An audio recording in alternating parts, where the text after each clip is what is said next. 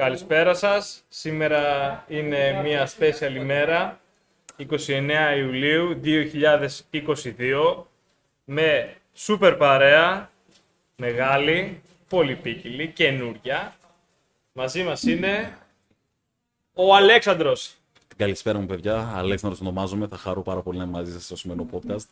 Και εγώ χαίρομαι πολύ που έχω σήμερα μαζί μου τον Αλέξανδρο και στην παρέα είναι και ο Ευάγγελος. Γεια σου Ευάγγελε. Χαίρετε, γεια σας. Χαίρομαι που είμαι εδώ για άλλη μια ευκαιρία ευεργετικού, παραγωγικού διαλόγου, συζήτησης, κοινωνικοποίησης.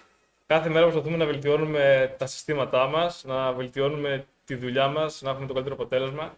Έχω χώσει σήμερα τον Άγγελο λίγο περισσότερο στο, στην υπόθεση με τα gadget. Ε, πιστεύω ότι γίνεται καλύτερος και αυτός και εγώ Ε, σε αυτό που κάνουμε. Δύο εβδομάδες που παρακολουθώ κάθε μέρα βλέπω βελτίωση από την πλευρά μου. Δηλαδή, κάθε φορά έρχομαι και βλέπω κάτι καινούργιο. Χαίρομαι. Αυτό είναι ένα δείγμα ότι υπάρχει μεράκι, υπάρχει θέληση πάνω στον τομέα που κάνετε. Προσπαθούμε όσο μπορούμε να βελτιώσουμε πράγματα, να ασχοληθούμε. Γιατί ξέρεις τι, όταν ασχολείσαι με πράγματα, αυτά σε δίνουν πίσω. Ό,τι δίνεις, παίρνεις. Και είναι καλό να ξέρεις τι θέλεις και να το διεκδικήσει. Είναι μια πολύ όμορφη ευκαιρία τα podcast που γίνονται ε, για να ακουστούν πολλές απόψεις. Ε, Ένας διάλογος που δεν θα πιστεύω δεν γίνεται να, να ακουστεί όταν βγαίνεις έξω στον δρόμο. Πολλέ, υπάρχουν πολλές προκαταλήψεις, αλλά ε, όταν υπάρχει η διάθεση να ακούσεις την πλευρά του, του συνομιλητή σου, ε, βγαίνει νόημα. Μπορείς να καταλάβεις καινούργιες απόψεις που δεν έχει καταλάβει πριν και πιστεύω ότι γίνεσαι και εσύ καλύτερος άνθρωπος. Γιατί αν είσαι μονοδιάστατος και δεν, είσαι, δεν δέχεσαι να ακούσεις, είσαι καταδικασμένος να μείνεις στάσιμος. Έτσι είναι. Αυτό που κερδίζουμε είναι ότι ακούμε ένας τον άλλον ανοιχτά και είμαστε έτοιμοι να αντιμετωπίσουμε τις απόψεις των άλλων ανθρώπων. Γιατί ξέρεις, βλέπω πολλού ανθρώπους που κάθονται και μονολογούν. Ε. Και okay, μέχρι ένα σημείο έχει πλάκα, αλλά πλέον αυτό που μας λείπει νομίζω είναι ο διάλογος. Πολύ, πολύ, σοβα- πολύ, πολύ σωστό. Ναι. Και έχουμε πολύ ενδιαφέρον σύστημα, ε, σύστημα, θέμα σήμερα. Το ναι. θέμα σήμερα είναι super όντως και είναι οι θρησκείες. Η θρησκεία γενικά. Πώς ξεκίνησε, πώς υπάρχει, τι παίρνουμε, τι δίνουμε, τι είναι αυτό. Δεν θα μιλ- πάμε και τόσο επιστημονικά, θα μιλήσουμε και γι' αυτό. Αλλά το πώς πιο πολύ υπάρχει μέσα στη ζωή μας αυτή η λέξη, η έννοια. Ε, θα πρέπει να, να, να ξεκαθαρίσουμε την αρχή ότι όταν εννοούμε θρησκεία, ε, δεν εννοούμε μόνο τα δόγματα, το χριστιανισμό, το Ισλάμ και τις υπόλοιπες μεγάλες θρησκείες. Εννοούμε και τις μικρές- μικρές θρησκείες και η θρησκεία πιστεύω ότι είναι ατομική για τον κάθε άνθρωπο. Ε, η γνώμη μου είναι ότι δεν πιστεύω ότι υπάρχουν πάνω από ένα άτομο, δηλαδή δύο τουλάχιστον, που να πιστεύουν ακριβώς το ίδιο, ας πούμε, την ίδια είναι το ίδιο πράγμα, αν μπορώ να το πω λαϊκά. Ακριβώς, ναι. Βέβαια, η θρησκεία είναι έτσι ένα, μια ποικιλόμορφη οντότητα, αν μπορεί να ονομαστεί οντότητα. Είναι ξεχωριστή για τον καθένα, διαφορετική ζωή, διαφορετικό σταυρό που βαλάει ο καθένας, ας πούμε έτσι. Και ανάλογα με την χώρα, την ανατροφή, τις συνήθειες και τη ζωή που έχει ο κάθε άνθρωπος, αποκτάει έτσι και αυτός μια δική του διαφορετική μορφή πίστης. Ναι, αυτό είναι καλό να το διαχωρίσουμε. Ότι υπάρχει η θρησκεία που είναι οι τελετές και η διαδικασία με την οποία τελείς ε, κάτι που πιστεύεις και το πιστεύεις είναι κάτι που είναι μέσα στο κεφάλι σου. δηλαδή ο καθένας έχει κάτι διαφορετικό μέσα στο, στο πώς νιώθει κάποια πράγματα. Είναι διαφορετικά για τον Θα καθένα. ήθελα να σας ρωτήσω πάνω σε αυτό. Ε, γιατί πρέπει να ξεκαθαρίσουμε, πιστεύω, ποια είναι η διαφορά θρησκείας, πίστης και εκκλησίας. Μμ. Γιατί καμιά φορά όταν λέμε θρησκεία, ε, ο κόσμος τα μπερ- μπερδεύει τις έννοιες και πιστεύει ότι να λες ότι είμαι θρήσκος, ε, μπορεί να μπεις ας πούμε, σε κάποια σέκτα θρησκο, θρησκόληπτου, ε, τυφλού, ακόλουθου, μη Ακριβώς, ναι. οποιασδήποτε θρησκείες, όπως η σαηεντολογία, αλλά εγώ θα ήθελα από πλευράς μου να, όταν εννοώ θρησκεία, να μιλήσουμε για την πίστη και δεν θα ήθελα να μιλήσουμε τόσο πολύ για την εκκλησία. Ακριβώς, ναι. Εγώ το βρίσκω κάπως πως η πίστη είναι το νερό που πίνουμε, ας πούμε. Μμμ. Η θρησκεία είναι η μάρκα του εμφιαλωμένου νερού. Ναι. Και η εκκλησία είναι οι διευθυντές της εταιρείας που ποτήρι. εμφιαλώνει το νερό. κάπως έτσι μου φαίνεται. Δηλαδή όλοι μας θα χρειαστούμε νερό. Μπορεί να μην έχουμε όλοι την ίδια μάρκα νερού που πίνουμε. Και μπορεί να μην συμφωνούμε με την εταιρεία που μας παρέχει αυτό το νερό. Όμως εννοείται ότι υπήρχε νερό, δεν υπάρξουν διευθυντές. Αυτό. Λίγο Εννοείται. μπερδεύτηκα, αλλά εντάξει, ναι. Ε, εγώ- ναι, εγώ το σκέφτομαι σαν ότι η πίστη είναι το νερό και η θρησκεία είναι το ποτήρι. Είναι το, δίνει σχέδιο σε αυτό που πιστεύουμε. Ναι, το μπουκάλι είπα εγώ. αντί Ναι, για ναι, ποτήρι. το μπουκάλι. Ναι. Σκοπός Ε, του ας πούμε ανθρώπου ότι είναι να και η- ξεδιψάσει. οι- Ναι, οι θρησκείες υπήρχαν από πολύ πολύ παλιά, έτσι. Δηλαδή, οι θρησκείες κάποτε υπήρχαν ε, με τη μορφή ζώων, ε, είτε μπορεί και αστερισμών, αλλά δεν μπορούμε να διαφωνήσουμε νομίζω πως από τις πρώτες θρησκείες ε, πρέπει να ήταν κάτι σαν τον ήλιο, ας πούμε. Έτσι δεν είναι; Ε, ότι η οι δια- άνθρωποι πιστεύανε στον ήλιο. ας πούμε. Από την, από την προσωπική μου έρευνα, οι θρησκείες γενικά όταν πηγαίναμε σε μικρότερες φυλές, ε, δεν πηγαίναμε σε μικρότερα, ας πούμε, αν μπορούσαμε να πούμε καταχρηστικά τον όρο έθνη, γιατί ακόμα τότε τα έθνη δεν υπήρχαν, πάμε αρκετά χρόνια πίσω, ε, ήταν πολυθεϊστικές. Ήταν πολυθεϊστικές γιατί ο άνθρωπος δεν μπορούσε να εξηγήσει πολλά φυσικά φαινόμενα. Επομένως, όταν δεν μπορείς να εξηγήσεις κάτι, φτύρεσαι μέσα σου και έπρεπε να δώσεις μια εξήγηση. Ε, στην τότε εποχή λογική εξήγηση ήταν να το ονομάσουν θεότητα, να το ονομάσουν ας πούμε Κάτι Όχι. πέρα από το ανθρώπινο. ακριβώς, ακριβώς. Σε αυτό το Ακόμα κομμάτι, και ζώα, δηλαδή μπορεί σε κάτι να έχει μια μορφή ζώο. Κάτι κακό με ένα σκοτάδι να είναι σαν τέρας. η Αίγυπτος είναι ένα πολύ όμορφο παράδειγμα να πάμε και να δούμε ότι τα πιο πολλά ζώα που υπήρχαν στον Νείλο, γιατί Ναι. αν α, σκεφτούμε τον Αιγυπτιακό πολιτισμό, ε, υπήρχαν ε, μέχρι ένα σημείο δύο βασιλείς, ο ένας που ήταν από την πάνω με- μεριά με μεριά του ποταμού και ο ένας από την κάτω, ότι δίνανε νόημα, δίνανε, προσπαθούσαν να εξηγήσουν οτιδήποτε μπορούσε να, εξη- να εξηγηθεί ε, με λογική στην τότε εποχή ε, σε ζώα. Δηλαδή υπήρχε τότε, ε, ειδικά νομίζω στην, α, στην δυτική πλευρά, μπορούσαν να δείξουν πάρα πολύ ε, μεγάλη αγάπη στις γάτες.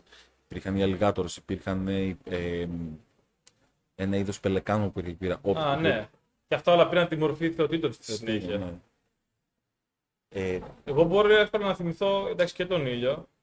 Οι Έλληνες εντάξει δεν είχαν θεότητε με, ε, με ζώα, ή μπορεί και να είχαν. αλλά Δεν μου δεν διαφεύγει είχαμε τώρα θεότητες ίσως. με ζώα, αλλά είχαμε πολλές Είχαν τα φορές- ιερά, λόγω τα ιερά πόδια. Είχαν ιερά, ιερά ζώα. Είχαν αλλά τέτοια ιερά. πολλές ας πούμε. φορές οι θεοί, ας πούμε, είχαν ζώα υπό την προστασία τους. Α, μπράβο, ναι, έχεις δίκιο σε αυτό. Δηλαδή, σαν, πόδια σαν του ο Θεός ήλιου. να είναι μια μετενσάρκωση ενός ζώου, ίσως. Που δεν σκοτώνουμε ένα ελάφι, γιατί το ελάφι είναι στην Άρτεμη, ας πούμε. Ακριβώς. Μια εξέλιξη θα μπορούσε να είναι. Ίσως ναι, Υπήρχαν έχεις ε, δίκιο, οι, ναι. οι ζωικές αυτές θρησκείες Α, μπράβο, έχεις πολύ και στο και η εξέλιξή τους ήταν οι ανθρωπομορφιστικές θρησκείες. Ναι, δηλαδή, ακριβώς, στην ακριβώς. αρχή πιστεύουμε α, είναι ο ήλιος, που είναι κάτι εντελώς εκτός. Ναι, εγώ το πιστεύω πολύ αυτό. Μετά πιστεύουμε σε, κάτι, σε κάποιο ζώο που το βλέπουμε, είναι αυτό, το ζούμε. Ναι, ναι. Μετά γίνεται ακόμα πιο συγκεκριμένο, ακόμα πιο σε εμάς. Ακριβώς, Γίνεται ναι. άνθρωπος Θεός. Ναι. Όταν, κατα... όταν καταφέρει ο άνθρωπος να ελέγχει τη φύση, ας πούμε, λίγο περισσότερο, κατα... κα- κα- καταλήγει ο Θεός να είναι ένας άνθρωπος. Και καταλήγει, ας πούμε, στη Ρώμη ο, ο αυτοκράτορας ο ίδιος να είναι ο Θεός, ο παντοτινός, ας πούμε. Κάπως έτσι. Ναι, ναι, είναι η κατάληξη του. της Είναι μια θεο- εξέλιξη. Ναι, Θα ναι, ήθελα ναι, ξέρεις. να σας πάω λίγα χρόνια πίσω. Δηλαδή, εγώ θυμάμαι ότι ας πούμε, όταν είχα τις θεωρητικές συζητήσεις που είχαμε με τους φίλους μου, που ήταν αν ήσουν κάποιο ζώο, ποιο θα ήθελες να είσαι. Ναι. Και προσπαθούσα, ας πούμε, να. Κατα... να... Υπάρχει και ταινία, το ξέρεις. Όχι πια. Ο Αστακός. Ε, θα μου τη δώσεις Ναι, ναι, είναι πολύ ωραία ταινία. Λέει ότι ε, τέλος πάντων αυτός είναι σε μια δυστοπία και του λέει ότι πρέπει να είσαι με ένα, είναι ένας άνδρας και πρέπει να έχει γυναίκα οπωσδήποτε. Και πάει σε ένα ξενοδοχείο και αν δεν βρει γυναίκα, το μεταμορφώσουν σε ένα ζώο. Και του λένε τι ζώο θες να γίνεις; Και αυτός επιλέγει τον αστακό, γιατί ο αστακός δεν πεθαίνει ποτέ. Όντως. Ναι, ναι, ναι, είναι πολύ ωραίο. Και Από έχει φυσικά πολύ- αίτια δεν πεθαίνει. Πιστεύω ως... Είναι είναι, πολύ ωραία. είναι, κατάρα να μην μπορείς Είναι να και από πεθάνεις. Έλληνα ε, σεναριογράφο, νομίζω. Οκ, αρκετά ενδιαφέρον. Ναι, ναι, ναι. Ε, είναι μια πολύ καλή πάσα για να γίνει και κάποια συζήτηση για ταινίες μετά. Αμέ. Γιατί οι ταινίες πιστεύω ε, στρώνουν το δρόμο του χαρακτήρα, ειδικά όταν, Ναι. όταν μεγαλώνεις. Ε, στο κομμάτι με τις θρησκείες, ε, όταν κάναμε τις συζητήσεις παλιά με τους φίλους μας, τι ζώο θα ήθελες να είσαι, προσπαθούσαμε να βάλουμε το χαρακτήρα μας μέσα σε κάποιο ζώο. Δηλαδή, πώς βλέπαμε εμείς τον εαυτό μας, πώς θα το φανταζόμασταν σε κάποιο ζώο. Ε, υπήρχαν βέβαια κλασικές οι απαντήσεις που οι πιο γνωστές ήταν ε, θα ήθελα να ήμουν κάποιο είδους πουλού για να μπορώ να πετάω. Μμμ, μμμ. Ε, θα ήθελα να ήμουν ας πούμε, κάποιο δυνατό ζώο, θα ήθελα να ήμουν κάποιο πιστό ζώο. Μμμ. Και πιστεύω ότι όταν έκανες αυτήν εδώ πέρα την ερώτηση, πάντα δήλωνε τι ήθελες να δείξει στον υπόλοιπο κόσμο για το χαρακτήρα σου. Ναι. Κάπως έτσι πιστεύω ότι και στην αρχαία Ελλάδα μπορούμε να πάμε ότι ήταν και τα προστατευόμενα ζώα. Δηλαδή, αυτοί που λάτρευαν την Άρτεμις ήταν ε, οι άνθρωποι που ζούσαν από το κυνήγι, που έπρεπε να δώσουν κάποιο νόημα στο κυνήγι. Ναι, ναι, ναι, ναι. Πω θα έπρεπε κάπως να εξηγήσουν και τον κύκλο ζωής. Επομένως, δεν μπορούσαν να σκοτώσουν πάντα, πάντα ελάφια ή δεν μπορούσαν να σκοτώσουν ας πούμε, φιλικά ελάφια που ανάμεσα σε θρησκεία και πραγματικότητα δημιου- ε, δημιουργούσαν ένα καινούριο οικοσύστημα, μπορούσα να πω, κα- και δημιουργούσαν καινούριε ισορροπίες μέσω τη θρησκεία. Μια τελετή, ας πούμε έτσι. Δηλαδή είναι πραγματική ζωή και έρχεται να ακουμπήσεις σε αυτήν μια δυνατή πίστη. Γίνεται μια τελετουργία στην πραγματικότητα. Ακριβώς, ακριβώς. Μια τελετή. Δηλαδή, Βάζεις- ακόμα και το να σκοτώσει ένα ζώο είναι μια τελετουργία. Όπως και οι Ινδιάνοι, ξέρουμε ότι όταν σκοτώνανε ζώα, ας πούμε, ζητούσαν το χρόνο από τη φύση, ας πούμε. Αγαπούσαν, αν και αυτοί ήταν που είχαν φάει όλα τα άλογα, έτσι. By the way. Οι Ινδιάνοι. Οι Ινδιάνοι τα- τρώγαν άλογα. Τα είχαν ε, στην ε, Αμερική, τα άλογα ξεκίνησαν από εκεί. Από την Αμερική ξεκίνησαν τα άλογα. Και κάποια στιγμή η Αμερική ενώθηκε με την Ευρώπη, έτσι, με την ιστορία του πλανήτη και τα άλογα ήρθαν και στην Ευρώπη. Αλλά καθώς εξελισσόντουσαν οι άνθρωποι και περάσαν και στην Αμερική, οι Ινδιάνοι έφαγαν όλα τα άλογα. Με αποτέλεσμα η Αμερική ολόκληρη, μέχρι να πάνε οι κονκισταδόρες οι Ισπανοί, δεν είχαν άλογα. Είχαν ας πούμε τα λάμπα. Επομένως, κάνανε κάποιο αντιδάμι, μπορούμε να πούμε ότι. Ξεσκίσανε. επεν- επενδύσανε, επενδύσανε με άλογα στην Ευρώπη, τα καταναλώσαν όλα στην Αμερική, στον καινούριο κόσμο Ναι. και μετά τα ζητήσανε πίσω. Ναι. Όπως και ο Μέγας Έκδοση έδωσε τα άλογα τους, στους- δεν τα έδωσε, στους Κινέζους. Που τα ήθελαν οι Κινέζοι. Οκ, να μην μπούμε ας πούμε, στο, στο μονοπάτι Κινέζοι και άλογα και φαγητό. Είναι ένα πολύ πουλο μονοπάτι και θα, θα ήταν πολύ, πολύ φθηνό από πλευράς μας να κάνουμε τόσο. τόσο ας πούμε. Όλοι έχουν εγώ μια ιστορία γι' αυτό, βέβαια. Ακριβώς, ναι. Εντάξει, ναι. Έτσι είναι. Αλλά Όπως και τα ζώα, έτσι και διάφορα άλλα φυσικά φαινόμενα, φυσικά χαρακτηριστικά. Π.χ. ο Νείλος που λατρεύεται και ο ίδιος τους σαν θεότητα. ναι. Οι Αιγύπτιοι για τον Νείλο τον λατρεύαν σαν θεό και ζούσαν με αυτόν. Δεν ήταν κάτι εκτός της ζωής τους, ήταν η ζωή τους ο Νείλος. Δεν μπορούσαν να ζήσουν χωρίς αυτόν. Μπορούμε να θυμηθούμε τα κόμικ που διαβάζαμε. Τον Αστερίξ και τον Obelix, Ναι. Που ακόμα και ο ουρανό ήταν θεότητα και φοβόντουσαν να μην πέσει. Ναι, ναι, ναι. Μπορούμε να το συνδέσουμε με την ελληνική μυθολογία με τον Άτλαντα. Ναι. Που κρατούσε τον ουρανό να μην πέσει στο, Έτσι στο είναι, ναι, κεφάλι ναι, μας. ναι. Ένας από τους καταραμένους ε, τιτάνες. Ακριβώς, ακριβώς. Ναι. Όπως και η φωτιά, Φωτιά, σου, πολύ σωστό. αντίστοιχα. Όχι τόσο σαν θεότητα στις ελληνικές θρησκείες, α, όμως, όμως έχει ένα άρρηκτο θρησκευτικό, είναι άρρηκτο θρησκευτικό Ναι. σύμβολο. Είναι το Άγιο Φως, Δεν υπάρχει θυσία χωρί φωτιά. είναι η φωτιά που έδωσε ο Προμηθέας στους ανθρώπους Ναι, ναι, είναι άρρηκτο. Ναι, και ήταν εργαλείο των θεών η φωτιά. ναι, ναι. Δεν ήταν κάτι ανθρώπινο, ήταν κάτι πέρα από τον άνθρωπο. η Οι φωτιά. άνθρωποι τιμωρηθήκαν όταν πήραν τη φωτιά κατά την ελληνική μυθολογία, διότι μπορούμε να πούμε ότι τι είχαν την τάση να φτάσουν το θεϊκό, που στις πιο πολλές θρησκείες όταν προσπαθείς να μιμηθείς το Θεό θεωρείται ύβρις. Ναι, ναι, ναι. Ναι, Τι φορέας όμως είναι αυτό. Δηλαδή, λες ότι έρχεται η θρησκεία και λέει: Εγώ υιοθετώ τη φωτιά, υιοθετώ τις τελετές, υιοθετώ το, το τέλειο ίσως. Μερικές θρησκείες υποθέτουν το τέλειο, λένε ότι ο Θεός μου είναι τέλειος. Όχι όλες. Υιοθετούν τα ζώα, υιοθετούν ή τον άνθρωπο, την ανθρώπινη μορφή. Ε, γιατί γίνεται αυτό; Δηλαδή, γιατί πιστεύεις ότι έρχεται κάποιο και σου λέει: Κοίτα, θα σου πω μια ιστορία και μιλάμε για έναν άνθρωπο ή για ένα ζώο, το οποίο είναι τέλειο ή έχει φωτιά ή έχει Νομίζω εργαλεία. ο λόγος είναι πολύ Και ποιο συγκεκριμένος. είναι, ναι, είναι γιατί πολύ αυτή η συγκεκριμένος. ιστορία δηλαδή, γιατί έχει, για ποιο λόγο ίσως επιλέγουμε Ναι. αυτά τα χαρακτηριστικά, εκάστοτε θρησκεία, ας πούμε. Για τον ίδιο λόγο που Τις σε ένα σκοπεύει, μικρό παιδί του λες μια ιστορία, για τον ίδιο λόγο και στη ζωή μας γενικότερα έχουμε τις διδαχές της θρησκείας. Δηλαδή όταν θέλουμε κάτι να το μάθουμε, θα μπορούμε να το μάθουμε μέσω της θρησκείας. Ναι, καταλαβαίνω. τι λες. Και η εκάστοτε θρησκεία, οι- όλες οι θρησκείες Ναι, ναι. έχουν τις δικές τους διδαχές. Έχουν πάρει παραδείγματα από τη ζωή, βγαλμένα, Ναι, ναι, ναι, ναι. τα έχουν μετατρέψει έτσι ώστε να αρμόζουν και να εφαρμόζουν στις ζωές των ανθρώπων της εκάστοτε, της εκάστοτε θρησκείας. Δηλαδή τα παραμύθια με τα βόδια του ήλιου. Και τις ζωές που ζούμε. έτσι. Αν τα φας όλα, θα πάθεις κάτι κακό. Ναι. Γιατί ποιος θα παίρνει τον ήλιο μετά. Ναι. Ακριβώς. Ε, θα ήταν ενδιαφέρον να σκεφτούμε ότι... Να συγχωρέστε με. Ναι, Κάτι η- σαν κρυφός σχολιός. Ναι, Εγώ σκεφτόμουν πολύ πως υπάρχουν άνθρωποι που, θρησκείες που έχουν το τέλειο και το όχι τόσο τέλειο. Και προσπαθώ να βρίσκω το λόγο για τον οποίο επιλέγει κάθε φορά αυτό το σύστημα, γιατί τους- η θρησκεία, ε, ας- α- άλλο με την πίστη, έτσι, η πίστη είναι αυτό που η θρησκεία αξιοποιεί, αλλά είναι κατασκευασμένο Ναι. κατά κάποιο τρόπο. Δηλαδή, έχετε κάποιους ο ιερέα και σου λέει: Ξέρεις, υπάρχει αυτό, υπάρχει εκείνο. Άρα είναι κάποιες επιλογές που έχει κάνει. Δηλαδή, αν εμείς λέμε ότι είμαστε Ορθόδοξοι και πιστεύουμε στην κοινή διαθήκη, η κοινή διαθήκη είναι ο λόγος του Θεού, αλλά είναι γραμμένο. Ναι. Δεν, είναι κάποιος το έγραψε, το κατασκεύασε δηλαδή και μου το δίνει εμένα και εγώ το πιστεύω. Άρα κάποιος ιερέας το έκανε αυτό. Κάποιο, πέρασε από τα χέρια κάποιου ανθρώπου, ας πούμε. Θα ήθελα πριν φτάσουμε στην Κοινή Διαθήκη να γυρίσω πίσω σε αυτό που είπες για τους. Ε, πού ε, πάλι κόλλησα. Πέρασε Είναι η από ζέστη, ανθρώπους. ναι. Ε, να, να γυρίσουμε πίσω σε ιστορίες. Ναι. Γιατί αρέσει στους ανθρώπους να ακούνε ιστορίες. Ναι.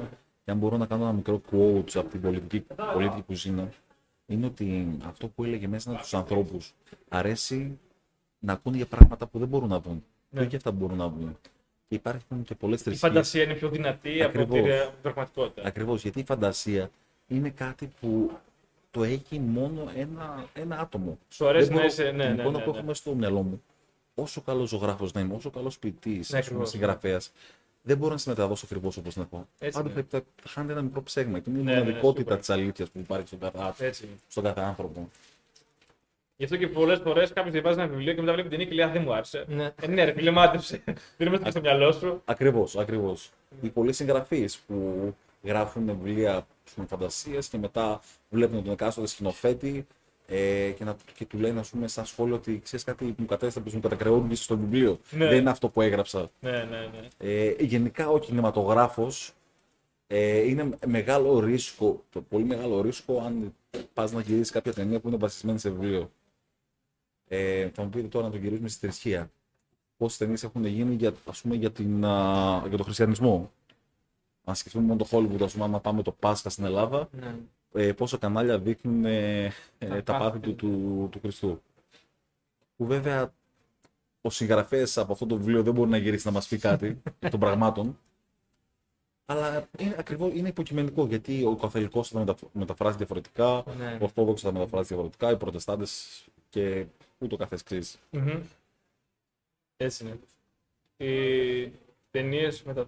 αλλάζουν ε, τη μορφή του γραπτού. Και γι' αυτό πολλές φορές εγώ πιστεύω πως και οι ταινίες ε, παίρνουν ένα γραπτό, λένε Α, κοίτα, θα φτιάξουμε μια ταινία βασισμένη σε αυτό. Και μετά αλλάζουν λίγο και σου λένε Α, το κάναμε για να είναι λίγο πιο όμορφο. Και καταλήγει, ας πούμε, είναι κάτι διαφορετικό. Και οι άνθρωποι που τα πιστεύουν αυτά, η ιστορία είναι εκπαιδευτικό μέσο για εμένα. Ε, όσο με λίγο με τα παιδιά, όσο με, με τους προσκόπους. Και ξέρουμε πως τα παιδάκια θέλουν το βράδυ να ακούσουν μια ιστορία πριν κοιμηθούν. Και εγώ θέλω να ακούσω μια ιστορία. Και εγώ, ας πούμε, διαβάζω βιβλίο πριν κοιμηθώ ή βλέπω κάποια ταινία. Είναι μια αντίστοιχη, ένα αντίστοιχο παραμύθι, έτσι. Και οι άνθρωποι ε, μπορεί να μην το καταλαβαίνουμε αυτό, αλλά το πιστεύουμε. Γίνεται κομμάτι του εαυτού μας. Και είναι πολύ, για μένα έχει αξιο, αξιολογώ πολύ την παραγωγή αυτή της τέχνης, αυτή την τέχνη. Και η μουσική μετράει και η ζωγραφική μετράει, αλλά το παραμύθι είναι μια τέχνη που ε, με επηρεάζει περισσότερο. Δημιουργώ πρότυπα, ε, Αξίες. φαντάζομαι το μέλλον, ναι, αξίες. Και πολλές φορές πιστεύω πως επειδή βλέπω πολλές ταινίες, επηρεάζομαι σε κάποια φάση κάπως αρνητικά. Δηλαδή, καμιά φορά περιμένω να, να ζήσω μια ταινία. Ενώ δεν είναι έτσι, ενώ δεν ζω σε μια ταινία. Κατάλαβες τι λέω. Ε, μπορώ να καταλάβω. Εγώ θα ήθελα με αυτή την ευκαιρία να ακούσουμε, αν και δεν, δεν, δεν ξέρω αν με ακούει, ένα μεγάλο ευχαριστώ πούμε, στον παππού μου που πλέον δεν είναι μαζί μας από το 2018 Μμμ. που ήταν ε, ο συνθετικός κρίκος μεταξύ του ανθρώπου και του μύθου. Είναι ο άνθρωπος που μου πέρασε αξίες μέσω, της- μέσω των ιστοριών και της θρησκείας. Ε, ξεκινώντας ας πούμε, από πολύ απλούς ε, μύθους όπως είναι ο ψεύτης ο Βοσκός. Ναι. Ε, μετά πηγαίνοντας ε, σε άλλους ελληνικούς μύθους που περνούσαν αξίες. Ε, αυτό βέβαια δεν έχει τόσο πολύ να κάνει με τη θρησκεία, γιατί από την αρχαία Ελλάδα πλέον δεν πιστεύουμε στο δεκάθε, πιστεύω. Στην Ελλάδα δεν υπάρχουν Ε, δηλωμένοι. μπορεί να υπάρχουν λίγοι άνθρωποι, εντάξει. δεν, δεν γνωρίζω, ε, δεν θα ήθελα να συνεχίσω πάνω αυτό το κομμάτι, αλλά Ναι, ναι. ξεκινώντας από αυτό, ξεκινά και περνάει στον άνθρωπο σε, σε νεαρή ηλικία κάποιος αξιακός κώδικας. Ακριβώς, ναι. είναι η βάση του αξιακού σου κώδικα, η θρησκεία σου, η έλλειψη της θρησκείας σου. Η Ακριβώς. έλλειψη από τους μύθους και τις ιστορίες που έχεις ακούσει. Ναι, ναι, ναι. Και εγώ πιστεύω πως η θρησκεία είναι και ένα, οι, οι αξίες οι οποίες ε, χρησιμοποιείς ως έλεγχο εσύ ο ίδιος. Δηλαδή, εσύ ο ίδιος ελέγχεις τον εαυτό σου. Δεν χρειάζεται μια αστυνομία να έρθει και να σου πει: Ω, ξέρω εγώ, δεν κάνεις σωστά τη θρησκεία ή κάτι τέτοιο. Δεν χρειάζεται αυτό. Γιατί τουλάχιστον σε εμάς που ζούμε τώρα. Υπήρχε στην, στην Ισπανία πριν πολλά, Κάποτε. πολλά χρόνια και δεν δεν- δεν πήγε πολύ καλά. δεν θέλω να επεκταθώ πάνω σε αυτό το κομμάτι. Ακριβώς, ναι, υπάρχουν τέτοιε περιπτώσεις. Αλλά είναι ωραίο γιατί το, όταν συμβαίνει έτσι είναι κάτι ευχάριστο. Όταν έχεις ένα αξιακό κώδικα και προσπαθείς να τον ακολουθήσεις σαν, και να έχεις σαν ελεγκτή τον εαυτό σου. Είναι κάτι ωραίο, υγιές. Ε, κα- καμιά φορά ε, μιλάνε και για την ε, αυτοέλεγχο. Το να βάζεις πρόγραμμα στη ζωή σου και τέτοια. Πειθαρχία. Ναι, πειθαρχία. Δηλαδή η θρησκεία έχει. Μερικές είναι πολύ προγραμματισμένες θρησκείες. Σου λένε κάθε Παρασκευή θα κάνεις αυτό ή κάθε τότε θα κάνεις εκείνο. Αλλά και η Ορθοδοξία έχει κάποια. Και κάποια τα αποβάλλουμε εύκολα. Λέμε εντάξει, δεν το κάνουμε. Και δεν έχουν και θέμα. Δηλαδή δεν σου πει κανένας, Ω, κάτι τρομερό έχεις κάνει τώρα, μια τρομερή παράβλεψη. Όχι, δεν υπάρχει αυτό σε εμά. Η Ορθοδοξία είναι πιο ελεύθερη σε κάποια πράγματα. Αλλά το πιο ωραίο, αυτό που απολαμβάνω εγώ είναι ότι η σχέση με το Θεό είναι κάπως πιο προσωπική. Δεν έχει μεσάζοντες.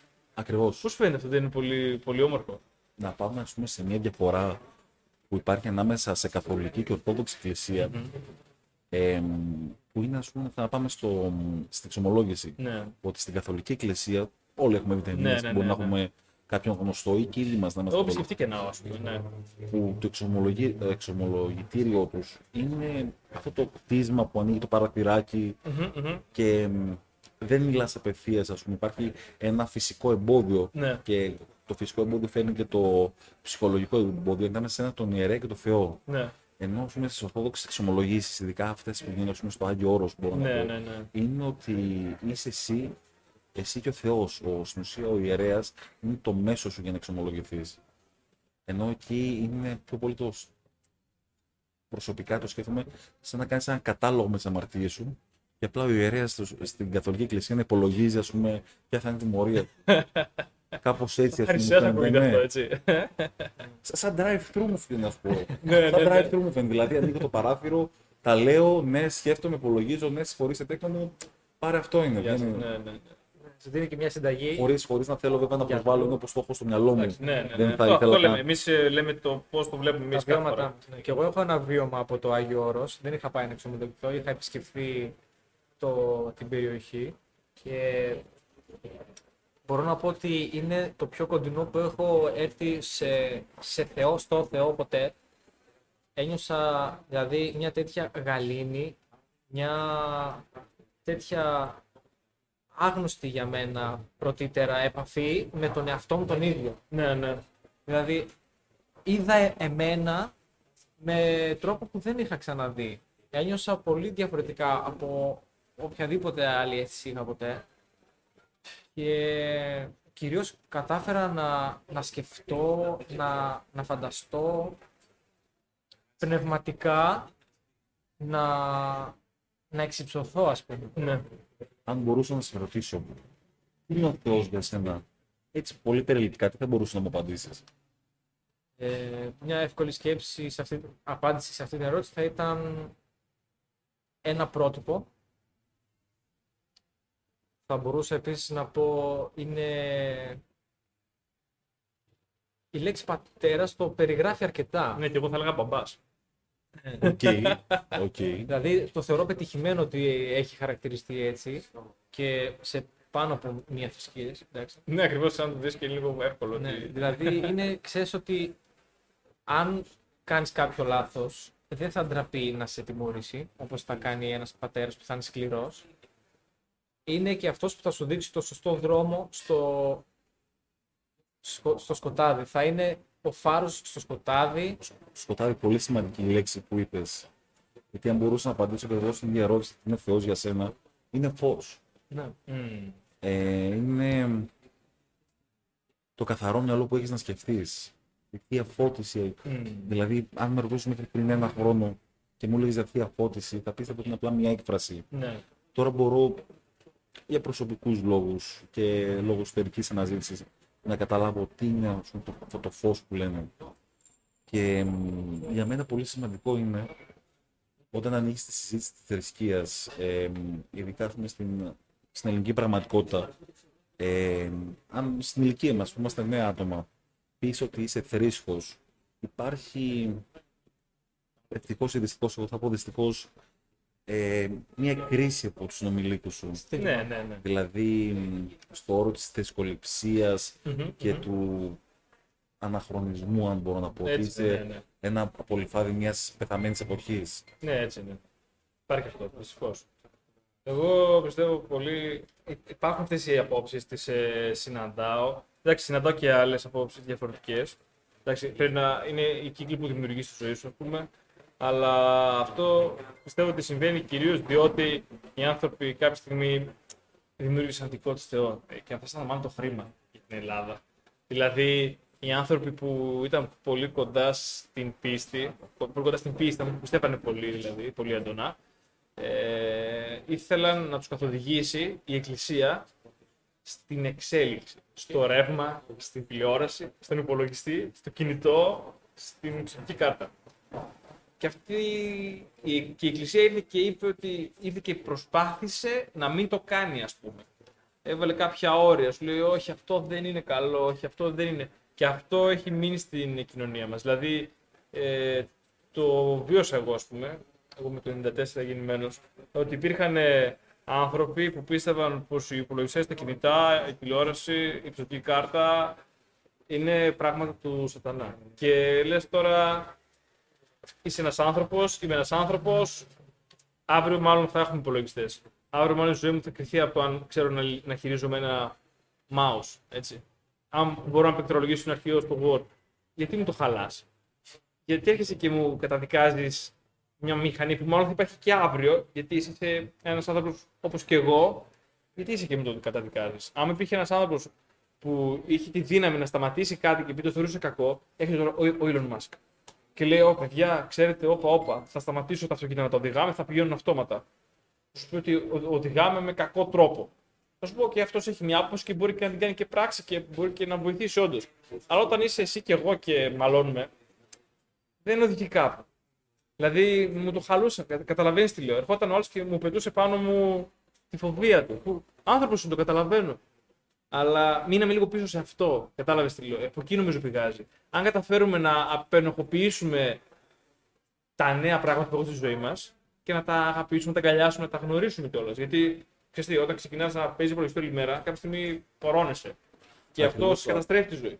Και λες, Αχ, το, το, ο υπολογιστής, όχι φίλε, δεν το υπολογιστής. Φταίει ότι δεν ήσουν έτοιμος να το χειριστείς αυτό το, το εργαλείο. Είναι σαν να πιάνεις ένα ψαρίδι για πρώτη φορά και να κόβεις. Ε, θα κοπείς. Εντάξει, τα κάνω. Και αυτό το πήραν οι άνθρωποι σαν πολύ. σαν τελετουργική μηχανή, ας πούμε. Ο υπολογιστής σατανικό. Κάτσε, ρε φίλε. Δηλαδή, επειδή κάποιος κόπηκε από το ψαλίδι, ας πούμε. Ναι, ναι. Θα καταδικάσουμε το ψαλίδι. Θεώρησε ότι το ψαλίδι είναι κάτι σατανικό. Ναι, ναι, εσύ. Πιστεύω ότι Αυτό έγινε στην Ελλάδα. Αυτό έγινε στην Ελλάδα. επειδή είχα την, την τύχη να έχω όταν α, έκανα κα- ένα εξάμεινο ε, σαν- στο Πανεπιστήμιο στη Λαμία. Η Λαμία έχει πανεπιστήμιο. ναι, κα- καλά ακούτε, δεν είναι κάποιος αστικός μύθος. Έχει δύο τμήματα πλέον. Ε, νομίζω και παραπάνω από φέτος, αν δεν κάνω λάθος. Ε, μ, είχα την τύχη στο μάθημα της φυσικής Ναι. να έχω έναν ιερέα να κάνει μάθημα. Ναι, λες, πολύ εντυπωσιακό. Όντως. Που κάποιος θα έλεγε Μα οι ιερείς είναι ενάντια στη φυσική, είναι Ναι, ενάντια, ας πούμε, Μπράβο, ναι. στην, α, στην εξέλιξη. Και ο άνθρωπος όταν έκανε μάθημα είχε τόσο, τόσο μεγάλο. μ, Πίστευε αυτό που έλεγε. ρε. Όχι, όχι πίστη, είχε τόσο μεγάλο ζήλο Μμμ. να τον κάνουμε να το δούμε πρώτα σαν καθηγητή και μετά ας πούμε, σαν ιερέα. Υπήρχαν πολλοί ας πούμε, που ήταν προκατελημένοι. Α, θα μου κάνει μάθημα ο παπάς, τι ξέρει ο παπάς. Και αυτός θα μου τα πει, ας πούμε, όπως το λέει. Βλέπεις, ναι.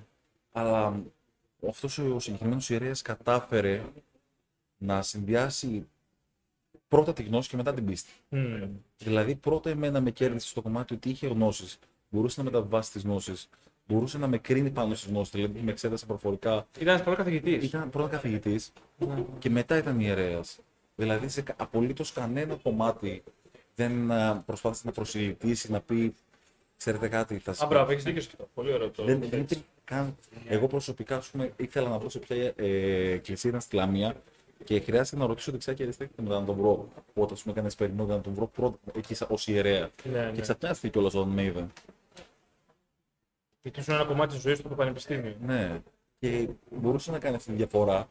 Και εκεί ξεκινάς και κερδίζεις και δείχνεις σεβασμό σε ένα άτομο γιατί κατάφερε και κράτησε δύο πολύ δύσκολους ρόλους. Ακριβώς, ναι, ναι, είναι ναι, πολύ ναι. δύσκολο αυτό. Είναι το όριο, είναι ναι, κάποιος έχεις δίκιο. καθηγητής φιλολογίας, κάποιου μαθήματος που είναι ενάντια, ας πούμε, στη, στη θρησκεία. Ήταν ένας καθηγητής που ήταν στη φυσική. Που άμα μιλήσουμε ας πούμε, για μποζόνιο Higgs, να μιλήσουμε για CERN, ε, Big Bang. Big Bang ε, να φέρουμε ας πούμε, μερικούς ιερείς ας πούμε, από. Για τα φύλλα, την Ναι. εξέλιξη του ανθρώπου. Ναι, ναι. Τους δεινοσαύρους. ναι, ναι. Εκεί πέρα η συζήτηση θα σου πιστεύω θα. Ο Αδάμ και Εύα Θα και εκδοχιαζόταν ένα πολύ μήλο. ωραία Ένα χλάδι, ας συζήτηση. πούμε. Ένα μήλο. Έτσι, αυτά είναι ιστορίες που περνάνε πρότυπα. Βέβαια για το πρότυπο που λέγαμε, και κα- καλά και τα όρια είναι πολύ σπουδαία. Δηλαδή, ε, οι- οι θρησκείες, μερικές θρησκείες έχουν μέσα του το τέλειο. Δεν μπορούμε να φέρουμε το τέλειο στη ζωή μας. Άμα το κάνουμε αυτό, θα νιώθουμε θλίψη, γιατί δεν είμαστε τέλειοι. Κατάλαβες, δηλαδή, άμα, κά- και γι' αυτό για το όριο που λες. Δηλαδή, άμα πούμε ότι ο Θεός είναι τέλειος, οκ, ε, μπορούμε να προσπαθούμε στη ζωή μας να φτάσουμε σε αυτό, αλλά δεν μπορούμε να είμαστε με το μαστίγιο κάθε φορά που κάνουμε ένα λάθος να αυτομαστιγωνόμαστε. Δεν το θέλει κανείς αυτό, ούτε ο ίδιος ο Θεός δεν το θέλει. Αυτό είναι κάτι που πρέπει να το θυμόμαστε. Δηλαδή, είναι αγάπη ο Θεός. Αυτό που ήθελα να αναφέρω και για τον ε, πατέρα που είπε, Άγγελε, είναι ότι τι ήρθε πρώτα όμως. Ήρθε πρώτα ο Θεός ή πρώτα ο πατέρας; Δηλαδή, μήπως δημιουργήσαμε ένα Πολύ Θεό δύσκολη ερώτηση. γιατί δεν είχαμε πατέρα ή είχαμε έναν πατέρα που τον βλέπαμε σαν super duper ε, wow και τον είπαμε Θεό; Τι έγινε πρώτα; Δύσκολη ερώτηση. Ναι.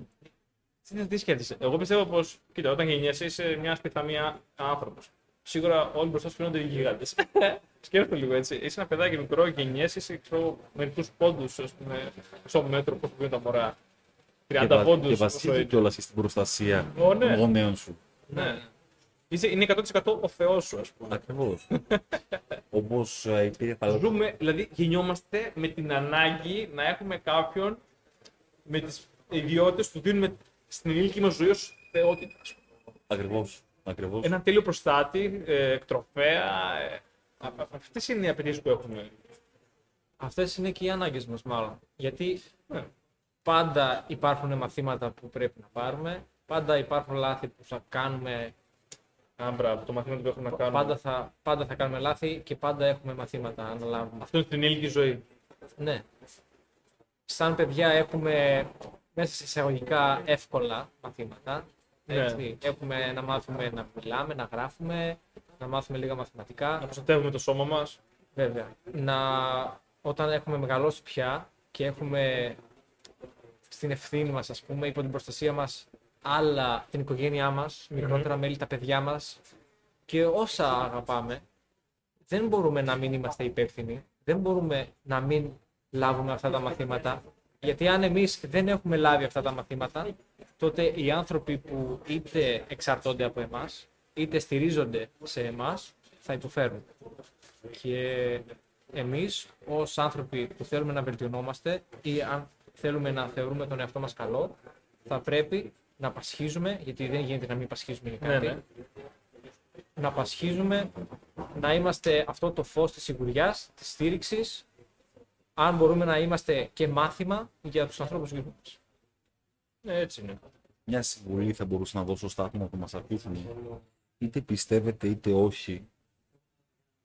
Αν πάμε στην πλευρά σου ότι δεν πιστεύετε, θα ήθελα να γνωρίσετε άτομα που πιστεύουν να μην πάρετε κάποιον μορφασμό όταν σας πούν για την πίστη τους. Γιατί και από την πλευρά τους είναι πολύ δύσκολο κάποιος να παραδεχτεί την πίστη του. Θέλει, είναι κάτι που χρειάζεται πραγματικά μεγάλη δύναμη ψυχής.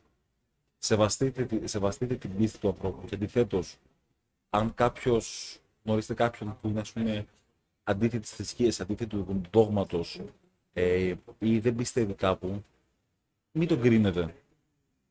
Μην ξεχνάτε ότι πιο πολλές θρησκείες βασίζονται στο να μην κρίνουμε τους τους υπόλοιπους ανθρώπους. Συμβουλή μου είναι πρώτα κοιτάξτε τον συνομιλητή σας, ε, τον φίλο σας, τον συνάδελφό σας, τον γνωστό σας ως άνθρωπο και μην προσπαθήσετε να επιβάλλετε ή να αποβάλλετε το θρησκευτικό σας ή την έλλειψη του θρησκευτικού σας πιστεύω. Συμφωνώ. Ναι, είναι θέμα σεβασμού αυτό.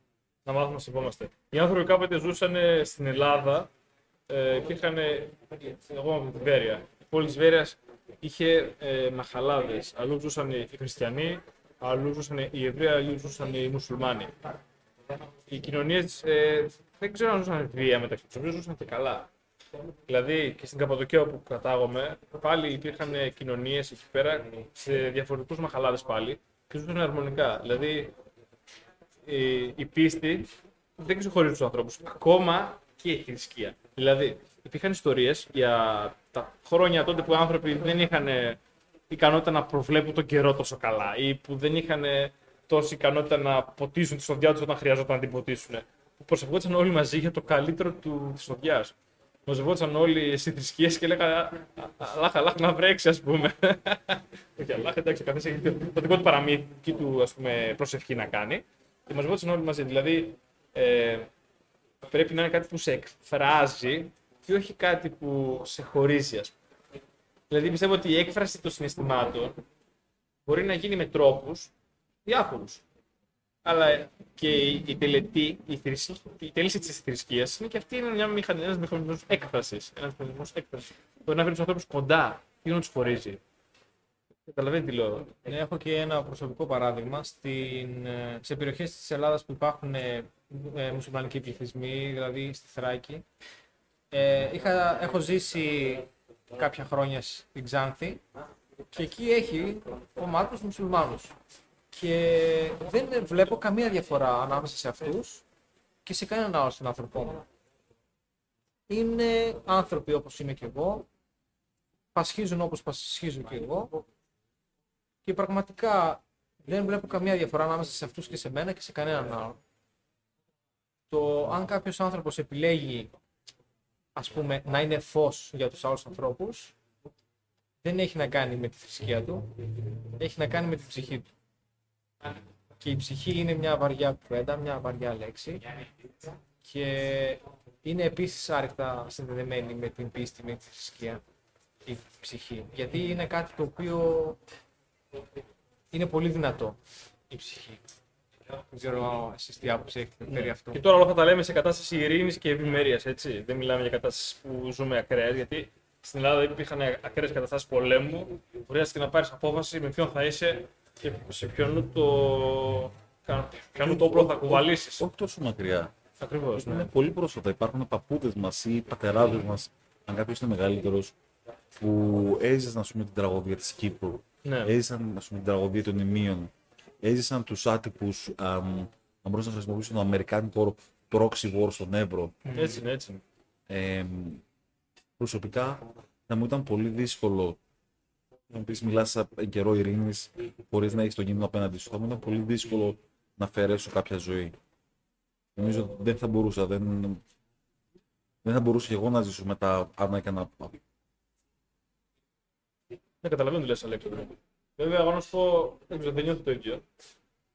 Δηλαδή, είμαι, Οκ. ε, όταν, Ε, ε, νιώθω ότι είμαι έτοιμος άμα χρειαστεί Α, κάτι α, να... άμα χρειαστούμε άμα κάποιον- μου καλέσει, άμα με καλέσει κάποιος να... η πατρίδα... Κάποιος, κάποιος, ε, δεν είμαι serial killer. Εντάξει. Αν υπάρχει κάποιος δικηγόρος, ας πούμε, ως ακροατής, να μας στείλει λίγο την επαγγελματική του γνώμη. αν, αν με καλέσει η πατρίδα, ας πούμε, να αρματωθώ, έτσι, όπως το κάνουν οι προγονείς, θα το κάνω κι εγώ. Και... Εντάξει, δεν είμαι και τυφλός, θα το σκεφτώ, δηλαδή μπορεί να είναι ένας πόλεμος που να είναι άδικος, μπορεί να είναι ένας πόλεμος που να στοχεύει τους αδυνάμους. Εντάξει, θα το σκεφτώ, εντάξει. Δεν είμαι, τι- δεν είναι σκο- τυφλή βία, δεν είμαι ρομποτάκι. Πιστεύω στην κοινωνία όμως, δηλαδή πιστεύω ότι οι άνθρωποι που ζούμε μαζί πρέπει να έχουν κοινές αρχές και αξίες. Στο κομμάτι της θρησκείας. Γιατί η θρησκεία φέρει, α, φέρει αξίες. Θέλω να μιλήσουμε για τον πόλεμο στο Κόσοβο, στη Σερβία που έγινε. Ναι. Ε, Ω γνωστόν, και έχει να κάνει με τη θρησκεία που μιλάμε, ως γνωστόν η Ελλάδα είναι μέλος του ΝΑΤΟ. Ναι. Καλό ή κακό είναι μια συζήτηση, ίσως Έγινε για, άλλο- αυτό. για άλλο podcast. Και υπήρχε η απόφαση να στείλουμε κι εμείς πλοία φρεγάτες για να βομβαρδίσουμε στόχου στη Σερβία. Ε, βέβαια η ιστορία δεν είναι πολύ γνωστή. Υπήρχε ένας καπετάνιος από ένα πολεμικό καράβι που δήλωσε ε, απειθαρχία. Και λέει ότι εγώ, ως χριστιανός Ορθόδοξος, ε, δεν δέχομαι να πάω και να στείλω ρουκέτες, να στείλω πυράβλους και να σκοτώσω χριστιανούς Ορθοδόξου του Σέρβους. Στη Σερβία. Ναι. Και όταν πέρασε ένα αυτοδικείο, τον αυτοδικείο ήθελαν να τον καταδικάσουν σε αρκετά χρόνια φυλακή. Γιατί ήταν ας πούμε, πειθαρχία, ήταν μιούτινη, ας πούμε, να πούμε, εν καιρό πολέμου. Ε, και είχε τη στήριξη της, α, της τότε εκκλησίας με τον α, Χριστόδουλο. Πήραν, πήραν το μέρος του και λέγανε ότι πολύ καλά έκανε. Έτσι είναι σε αυτό. Ναι. Και εγώ νομίζω ε, ο, βομβαρδισμός και ο θάνατος είναι πάντα η κακή λύση. Καλά, εντάξει, εντάξει. Αλλά ξέρεις τι, δυστυχώς, ευτυχώς, ερχόμαστε σκατά. Ερχόμαστε συνέχεια απέναντι σε μια τέτοια απόφαση, ας πούμε. Ναι, καταλαβαίνω. Αν έχουμε έρθει σε αυτή την απόφαση, θεωρώ ότι υπάρχουν πριν από αυτήν κάποια λάθη που έχουν γίνει. Καλά, εννοείται. Ποιο το πει ότι είναι η τέλεια διαδικασία επίλυσης των προβλημάτων, Ναι, ε, γι' αυτό- να με χρονόμαστε, ας πούμε. καμία περίπτωση. Αυτό που σου πει την τέλεια λύση είναι αυτοί που παράγουν ε, τα όπλα. Είναι απολύτω λογικό ότι αν σκεφτείς ότι εγώ έχω μια πολεμική βιομηχανία ε, και θέλω να φέρω παράδειγμα την Ανατολική και τη Δυτική Γερμανία, Ναι, ναι. ε, ότι και αυτό που είπε στην αρχή, ότι μερικοί, μερικοί άνθρωποι κάνουν ε, θεό τους στο χρήμα. ναι. Τα τελευταία χρόνια της Ανατολικής Γερμανίας, όταν η Σοβιετική Ένωση αποφάσισε να μην βοηθάει πλέον την Ανατολική Γερμανία ε, με χρήματα, με φόδια, με εξοπλισμό, η Ανατολική Γερμανία χρειάστηκε να έχει ξένο συνάλλαγμα, foreign currency. Ε, και τι κάνανε; Υπήρχε ένα εμπάργκο στην Νότια Αφρική από τον ΟΗΕ. Ναι. Γιατί υπήρχε το Apartheid τότε. Όμω η Δυτική Γερμανία χρειαζόταν να πουλήσει τα όπλα της. Αλλά δεν μπορούσε επίσημα να πουλήσει τα όπλα της. Και τι κάνανε; Τα πήρανε. Θεωρητικά Ανατολική και Δυτική Γερμανία ήταν σε μεγάλη ρήξη. Τα πήρανε τα όπλα, τα δυτικά ή ανατολική, και τα πουλούσαν ως μεσάζοντες άτυπα στην Νότια Αφρική. Ε, classic. Κλάση. Μια από τι πολύ ωραίε. Κλασικά εικονογραφημένα είναι αυτά. Έχει γίνει στην ιστορία άπειρες φορές. Εμείς το έχουμε κάνει με τα ροδάκινα. Εμείς αυτό τον καιρό το έχουμε κάνει με τα ροδάκινα. Όλα εντάξει. εντάξει. Αυτό το έχουμε κάνει με τα ροδάκινα που λες. Στέλνουμε, στέλνουμε πράγματα στην Ρωσία για να τα πάνε και αυτοί μετά στη Ρωσία γιατί είχαμε θέματα με την Ευρωπαϊκή Ένωση. Εντάξει, αυτό είναι πολύ classic. Έχει πολύ ενδιαφέρον. Ε, και εμείς δεν, δεν κάνουμε μόνο εξαγωγή όπλων. Κάποιοι ξέρεις, κάνουν και εξαγωγή θρησκειών. Και αυτό είναι λίγο κάπως πρέπει να το σκεφτούμε. Δηλαδή, σκέφτομαι ότι κάποτε πήγαν οι χριστιανοί στην Ισλανδία και ή στην Ιαπωνία. Μπορούμε να το πάρουμε Έχεις ακούσει ποτέ αυτά; Ή ακόμα ναι, στην Αμερική, οι Ισπανοί, ξέρω εγώ. Ε, είναι λίγο κάπως περίεργο αυτό για μένα. Πώς σου Μπορούμε φαίνεται. να πάρουμε στη Θεσσαλονίκη. Δηλαδή δεν εξάγεις όπλα, αλλά εξάγεις ας πούμε αρχές, αξίες. Ιδεολογία, πουλά ιδεολογία. Ιδεολογία, ναι. Γιατί μετά μπαίνει το πολιτικό συμφέρον και το κοινωνικό συμφέρον από πίσω. Ε, εγώ θα πω ότι εδώ στη Θεσσαλονίκη στο, στα δυτικά υπάρχει ας πούμε η Αποστολική Εκκλησία Ναι. που έχει βάση, νομίζω έδρα στη Γερμανία έρχονται τα πιο πολλά κονδύλια. Και μ, σε κάτι που είμαι εντελώς δεν συμφωνώ σε κα... με κανέναν τρόπο είναι ότι έχουν πάρει λεφτά για το προσφυγικό από δωρεές του εξωτερικού Ναι, ναι. και τι λένε. Λένε ότι όλοι θα έρθουν να βοηθηθείτε. Νομίζω είναι Τρίτες και Παρασκευές και θα έρθουν να πάρετε δωρεάν φάρμακα, δωρεάν φαγητό, δωρεάν. ναι. Αν θέλετε όμως τις υπόλοιπες μέρες να έχετε δωρεάν φαγητό, θα έρθετε να παρακολουθήσετε, ας πούμε, τις συνταχές μας, τα μαθήματά μας. Είναι ένας πολύπουλο τρόπος να βρεις έναν άνθρωπο που είναι σε ανάγκη και να τον εκβιάσει με φαγητό. ναι. Πιστεύω ότι η προσωπική μου πίστη είναι ότι αν δω ότι έχεις ανάγκη και μπορώ να βοηθήσω, δεν θα σε ρωτήσω ποια είναι η θρησκεία σου. Θα πρέπει να σε βοηθήσω επειδή πρώτον το θέλω, δεν μου το επιβάλλει κανένας. Αν χρειάζεται κάποιος να μου επιβάλλει ότι είμαι καλός, Ακριβώς. Ναι. τότε δεν είμαι καλός. ναι, ναι, έχεις δίκιο. σε αυτό. Είμαι, είμαι χειρότερο, είμαι και κακός άνθρωπος, είμαι και υποκριτής. Ισχύει. είναι, είναι διπλό το κακό. Εδώ πετσόκομαι από τον Αλέξανδρο. Έτσι είναι. Ε, Εγώ θα σου πω πολλές φορές πως ε, ερχόμαστε στη φάση να δίνουμε σε ανθρώπους που μπορεί να είναι και πάρα πολύ μακριά μας. Εμένα και αυτό μου φαίνεται λίγο κάπως περίεργο. Δηλαδή, ξέρεις τι, εγώ ήμουν σαν Έλληνας πολίτης έτοιμος να υπερασπιστώ τα ευρωπαϊκά σύνορα. πολύ σωστό. Πολύ σωστό. Ωραία. Η Ευρώπη, ας πούμε, τελειώνει κάπου στη Ρουμανία. Ε; Η, Ευρώπη, η Ρουμανία πρέπει να είναι στην Ευρωπαϊκή Ένωση. Ρουμανία ακριβώς. Ναι. Η Ρουμανία στην Ευρωπαϊκή Ένωση, έτσι. Αν θυμάμαι καλά. Ε, Ρουμανία. Αν με κάνω λάθος, ε, βοηθήστε με. Η Βουλγαρία είναι σίγουρα. Εντάξει. Ωραία, εγώ υπερασπίζομαι τα ευρωπαϊκά σύνορα γιατί πιστεύω στην Ευρωπαϊκή Ένωση. Δεν με νοιάζει τι λένε οι ανώτεροι από μένα. Αν μου το ζητήσουν, αυτό το κάνω. Εντάξει. Αλλά όταν όμως γίνεται πόλεμο στην Ουκρανία, έρχομαι σε δύσκολη θέση. Έρχομαι σε δύσκολη θέση. Διότι οι, οι Ουκρανοί έχουν ελληνικό πληθυσμό, έχουν Ορθόδοξους μέσα, εντάξει, έχουν και άλλες θρησκείες, εντάξει. Και με δεν μου αρέσει τώρα μια χώρα όπως η Ρωσία να εισβάλλεις σε μια άλλη χώρα.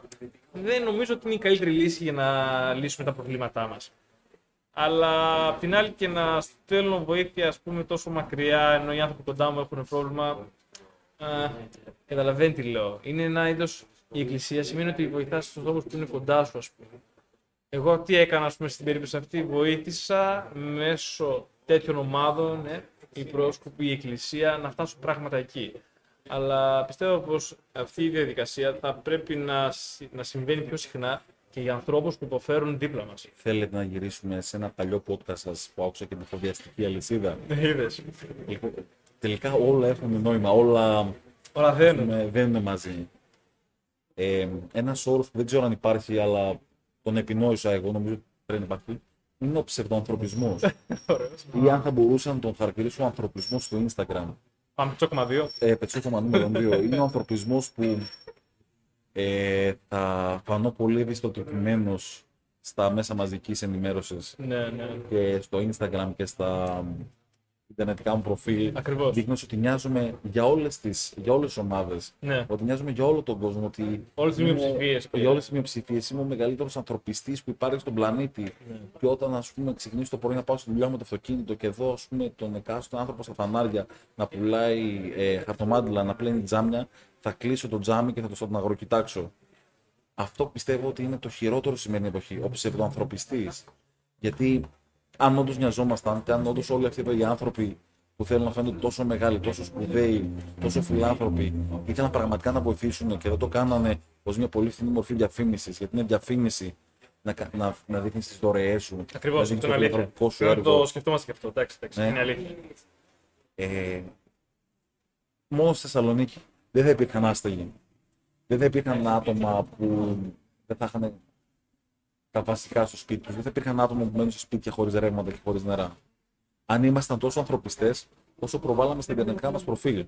Ναι, ναι. Βέβαια θα μου πεις τι πουλάει; Πού είναι η διαφήμιση, πού είναι τα trends της εποχής; Τώρα τα trends της εποχής είναι στην Ουκρανία. Κάποτε θυμάμαι στο δημοτικό ήταν στην Αφρική. Ναι, ναι, Α, ναι, ναι. δεν υπάρχει κάποια συνοχή. Βέβαια υπάρχει συνοχή και τα άτομα που έχουν συνοχή πιο πολλοί μας δεν τα έχουμε ακούσει. Δεν έχουμε ακούσει για φιλανθρωπικό έργο που όντως γίνεται. Είναι marketing αυτό, δυστυχώς. Εγώ, ας πούμε, προσπαθώ να βοηθάω μέσω οργανωμένων συνδέσμων. Για να νιώθω ότι κάνω κάτι το οποίο α, καταλήγει κάπου που έχει double check. Έχει τσεκαριστεί δύο φορές. Γιατί τώρα, όταν δεις κάποιον άνθρωπο που είναι τελείως δεν τον ξέρεις, μπορεί απλά να είναι δουλειά γι' αυτό. Σκέφτομαι γι' αυτό. Αλλά ναι, είναι αλήθεια πως πρέπει να σκεφτόμαστε και πως υπάρχουν άνθρωποι που πραγματικά κάπως ε, νομίζουν ότι είναι, δεν είναι, προσποιούνται, είναι λίγο μπερδεμένοι, ας πούμε, δεν ξέρουν τι λένε. Ή ας πούμε, δεν τι γίνεται. Να συμπαθούν πολλοί ανθρώπους που χρειάζονται βοήθεια και να αντιπαθούν ανθρώπους που δεν χρειάζονται. Το έχεις δει ποτέ Όντως, αυτό. ναι, Σου λένε, είναι- «Ω, εσύ είσαι είναι- πάρα πολύ καλά και σε μισό. Ναι, ναι, ναι. Και λες τώρα, τι γίνεται, ρε φίλε; Για, γιατί υπάρχει αυτή η συμπεριφορά; Αυτό είναι μια ζήλια, είναι ένα σαράκι που τον Ναι, ρε, εσύ. Και αντί για να δεις με την ε, αγάπη, αν μιλάμε για αγάπη, δηλαδή, γιατί αλλιώς τι είναι, δηλαδή, αν αγαπάς έναν άνθρωπο, είτε έχει είτε δεν έχει, νομίζω αυτό που σε κάνει να τον βοηθάς είναι η αγάπη, η συμπόνια, ας πούμε. Μπορεί και ο άνθρωπος που δεν χρειάζεται λεφτά να χρειάζεται μια καλή κουβέντα, ρε φίλε. Ναι. Νομίζω οι λέξεις ε, μετράνε. Αυτό που στο τέλος μπαίνει μέσα μας είναι τι θα φάμε, τι θα ακούσουμε, μια σκέψη που θα κάνουμε. Εντάξει, μπορεί να φάμε και διαφορετικό φαγητό. Αλλά καταλαβαίνεις τι λέω. Και έχει το άλλο και σου ταΐζεις κατά. Και λες γιατί. Το είσαι θέμα είναι να μπορούμε τέτοιος, να ας πούμε. κάτσουμε στο ίδιο τραπέζι. Ναι. Αν έχουμε το πιο απλό λιτό φαγητό όμως υπάρχει συνεννόηση, πιστεύω θα είμαστε χαρούμενοι. Θα μπαίνει στη θάλασσα, λες, δεν μπορείς να καταλάβεις. Είναι όλοι με, με ένα μαγιό. Είναι πολύ ωραίο. Άμα το μαγιό είναι super sexy, έτσι. είναι έτσι, ναι. Αλλά βλέπεις πως η... καμιά φορά η σκέψη λίγο μπερδεύεται. Δηλαδή θέλουμε να βλέπουμε ανθρώπους που είναι αδύναμοι και να παίρνουμε εμείς τη θέση του Θεού. Να λέμε, Αχ, κοίτα, εγώ θα σε σώσω γιατί μπορώ. Και όταν βλέπω κάποιον που μπορεί να σώσει εμάς, λέμε, άντε φύγε από εδώ, ρε. Δεν θέλω να σε ακούσω. Και εκεί πέρα μετά είναι αυτό που λες Άγγελε και εσύ ότι το πρώτο που η θρησκεία ο πατέρας. Δηλαδή υπάρχουν, είναι ανθρώπινο αυτό συμβαίνει. Ε, να ακούμε μόνο από ένα κανάλι. Το παθαίνει άνθρωποι και στην τηλεόραση πραγματικά με το κανάλι. Λένε εγώ ακούω μόνο αυτόν τον σταθμό ή μόνο εκείνον τον σταθμό. Ή δεν ακούω τον εκείνο σταθμό. Ναι, ή δεν ακούω αυτόν, ας πούμε. Και αυτό δεν οδηγεί κάπου καλά. Καλό είναι να ακούμε πολλά πράγματα. Και γι' αυτό η, η Εκκλησία λειτουργεί και σαν ένα κανάλι το οποίο τουλάχιστον δεν θα κλείσει ποτέ, ας πούμε. Δηλαδή συνέχεια θα λέει κάτι. Ό,τι είναι αυτό. Και μια φορά λέει το ένα, μια φορά λέει το άλλο. Υπάρχει και μια ποικιλία σε αυτό. Ε, και οι άνθρωποι είναι καλό να, να, να τα ακούμε. Δηλαδή, να τα ακούμε όλα. Καλό είναι. Θα πω ένα από τα αγαπημένα μου γνωμικά που μεταφράζεται, έχει δύο ενολογικές σημασίες. Πίστευε και μη ερεύνα ή πίστευε και μη ερεύνα. Ναι. Ποια είναι η διαφορά; Είτε πιστεύεις είτε πιστεύεις, να ερευνάς και η άλλη είναι αυτό που έχουμε στην ελληνική εποχή. Να μην, να μην ερευνάς. Εγώ θα δώσω συμβουλή να ερευνάτε. Είναι πολύ σημαντικό για την προσωπική σας εξέλιξη να έχετε κριτική σκέψη. Να μπορείς να καταλάβεις αν ο συνομιλητής σου ή ο πομπός σου, το μήνυμα που σου δίνει, ε, έχει κρυμμένο ή ελοχευμένο κάποιο, να πούμε, δούρο ύπο, αν Ναι. θέλει όντως το καλό σου ή Ναι, αν, ναι. αν ε, Είναι θέλει, ψέματα. θέλει να περάσει κάποιο προσωπικό του συμφέρον μέσω σένα. Όπως γίνεται στον πόλεμο συνήθως. Έχει ο, ο άνθρωπος που έχει τη ζωή, του, τη ζωή σου στα χέρια του και σου λέει αυτός έχει κάνει κάτι κακό και πρέπει να πάρεις όπλο και να πας να κάτσεις εκεί μέχρι να έρθει κάποιος και να τον πυροβολήσεις. Γι' αυτό πρέπει να σκεφτόμαστε. Εντάξει, λέω δυστυχώς μπορεί να έρθει η ώρα να κάνεις κάτι στη ζωή σου τέτοιο, ας πούμε. Δυστυχώς. Αλλά πρέπει να σκεφτόμαστε όντως γιατί κάνουμε πράγματα σκοπό να τα κάνουμε με την, όσο μπορούμε και με τη βούλησή μας. Εγώ πιστεύω πως και η βούληση έχει να κάνει Άγγελ και με αυτό που είπες στο το ανώτερο, κάτι τέτοιο. Δηλαδή, ερχόμαστε κοντά στο Θεό όταν κάνουμε αυτό που θέλουμε. Πώς πιστεύω αυτό; Δηλαδή, έτσι θεω, θεοποιούμε τον εαυτό μας. Υπακούμε στο τι θέλουμε. Καταλαβαίνεις, η σκέψη είναι σαν να έχεις έναν, έναν αυτοκράτορα ε, μέσα σε ένα βασίλειο και να κάνει ό,τι θέλει. Αυτός είσαι εσύ. Κάνεις ό,τι θέλεις. Αν κάνεις ό,τι θέλεις, είσαι αυτοκράτορα του εαυτού σου. Σκοπός όμως είναι ο αυτοκράτορα να έχει και τη σωσ- σωστή. Να ξέρει και τι λέει. Εντάξει. Γιατί στη Ρώμη, ξέρετε, όταν ο αυτοκράτορας απλά δεν ήταν καλός, αλλάζαν αυτοκράτορα. με συνοπτικές Τσακ, διαδικασίε τσακ. Ε, νύχτα. και όχι τόσο δημοκρατικέ Νύχτα. διαδικασίες. Αλλά δεν μπορεί να αλλάξει τόσο εύκολα ψυχή. Πρέπει να κάτσει να διαβάσεις, να δεις τι γίνεται, τι κάνεις λάθος, που δεν σου βγαίνει. Για να. Η αλλαγή καρ- καριέρα σε αυτοκράτορα στη Ρώμη ήταν νομίζω θάνατος. Ναι, κηδεία. Ε, πρέπει να κυριαρχείς τον εαυτό σου για να μπορείς να έχεις τον έλεγχο πρώτον του εαυτού σου και δεύτερον τη ζωή σου γενικότερα. Ναι, και δεν δεν είναι πολύ ωραίο αυτό να το έχεις. Είναι, ναι. Είναι ενδυναμωτικό πέρα από κάθε τι άλλο. Και εμένα μου αρέσει αυτό όταν μεγαλώνω ακόμα πιο πολύ. Μπορεί να σου φαίνεται άσχημο, δεν ξέρω πώς φαίνεται, αλλά όταν είμαι με ανθρώπους που κάνουμε όλα αυτά που θέλουμε και τα θέλουμε να συμφωνούν, ε, αυτό το ξέρετε πολύ, υπάρχει πολύ ωραία. Είναι μια εξαιρετική αίσθηση να είσαι σε ένα ταιριαστό κοινωνικό πλαίσιο. Και σε αυτό βοηθάνε οι Μια αρχές. κοινωνία. Ναι. Μπορεί να είναι η θρησκεία, μπορεί να είναι η οικογένεια, μπορεί να είναι μια ποδοσφαιρική ομάδα. Ε, μπορεί να είναι όταν χορεύουμε τον ίδιο χορό, ε. Μπορεί, ναι, υπάρχουν ε, πολλά κοινωνικά σύνολα. Έτσι, ο άνθρωπος σε μια κοινωνία τριαμβεύει. Ναι, ναι. Μεγαλύτερη κατάρα πιστεύω στον άνθρωπο είναι να απομονωθεί. Ναι, Να μην έχει κάποιον να συνομιλήσει. ναι, ναι έτσι. Ή τα άτομα που να έχει να συνομιλήσει, Το σπήλαιο. του ακριβώς. Το σπήλαιο. Η μεγαλύτερη φυλακή δεν είναι αυτή η φυλακή που, που έχει μπάρα απ' έξω. Είναι αυτή η φυλακή που δεν μπορείς να επικοινωνήσει με κάποιον άλλον άνθρωπο. Ναι, ναι, έτσι είναι. Α, γιατί από τη φύση μας είμαστε κοινωνικά όντα. Αν δεν ήμασταν κοινωνικά όντα, πιστεύω θα ήμασταν ακόμα στι και θα τρογόμαστε μεταξύ μας. Ναι, είναι και, είναι και τρέλο νομίζω, εντάξει. Τόσο με, το, με τον COVID που άνθρωποι κλειστήκανε, όσοι αντιμετωπίσαν προβλήματα. Άρχισαν την αναζήτηση του εαυτού τους ή ε, πέρασαν πολλές κρίσεις οι άνθρωποι. Για να ελαφρύνουμε λίγο το κλίμα, πόσοι διαζύγια έγιναν μετά τον COVID; ναι. Έτσι, ναι. Πιστεύω ότι οι δικηγόροι που ασχολούνται με διαζύγια περιμένουν ακόμα έναν COVID, έναν COVID-20, 2021, γιατί τα ζευγάρια που αναγκαστήκαν και κλειστήκαν στο ίδιο σπίτι ε, βγήκαν τα πραγματικά προβλήματα στην επιφάνεια. Ίσως τα προβλήματα, ίσως και απλά ε, το στρες που σε προκαλεί η κλεισούρα δεν μπορείς να το διαχειριστείς και πφ, το πετάς όπου να είναι, ας πούμε. Γίνεται και αυτό. Δηλαδή, άνθρωποι που έχουν προβλήματα στη ζωή τους, Αντί για να τα δουν ότι ξέρεις είναι δικό μου πρόβλημα, πρέπει να το κρατήσω μέσα μου και πρέπει να το διορθώσω. Να... Έχονται και τα πετάνε πάνω σε άλλους ανθρώπους. Δεν σου τύχει όλος να είναι σκατάνθρωπο, ας πούμε. Ε, να πας να του μιλάς και να σου είναι κακός απέναντί σου, λες, τώρα γιατί ρε, του έκανα κάτι. Και αυτός δεν του έχει κάνει κάτι, αλλά είναι έτσι με όλους. Γιατί; Γιατί έχει κάποιο πρόβλημα στην ψυχή του, ας πούμε.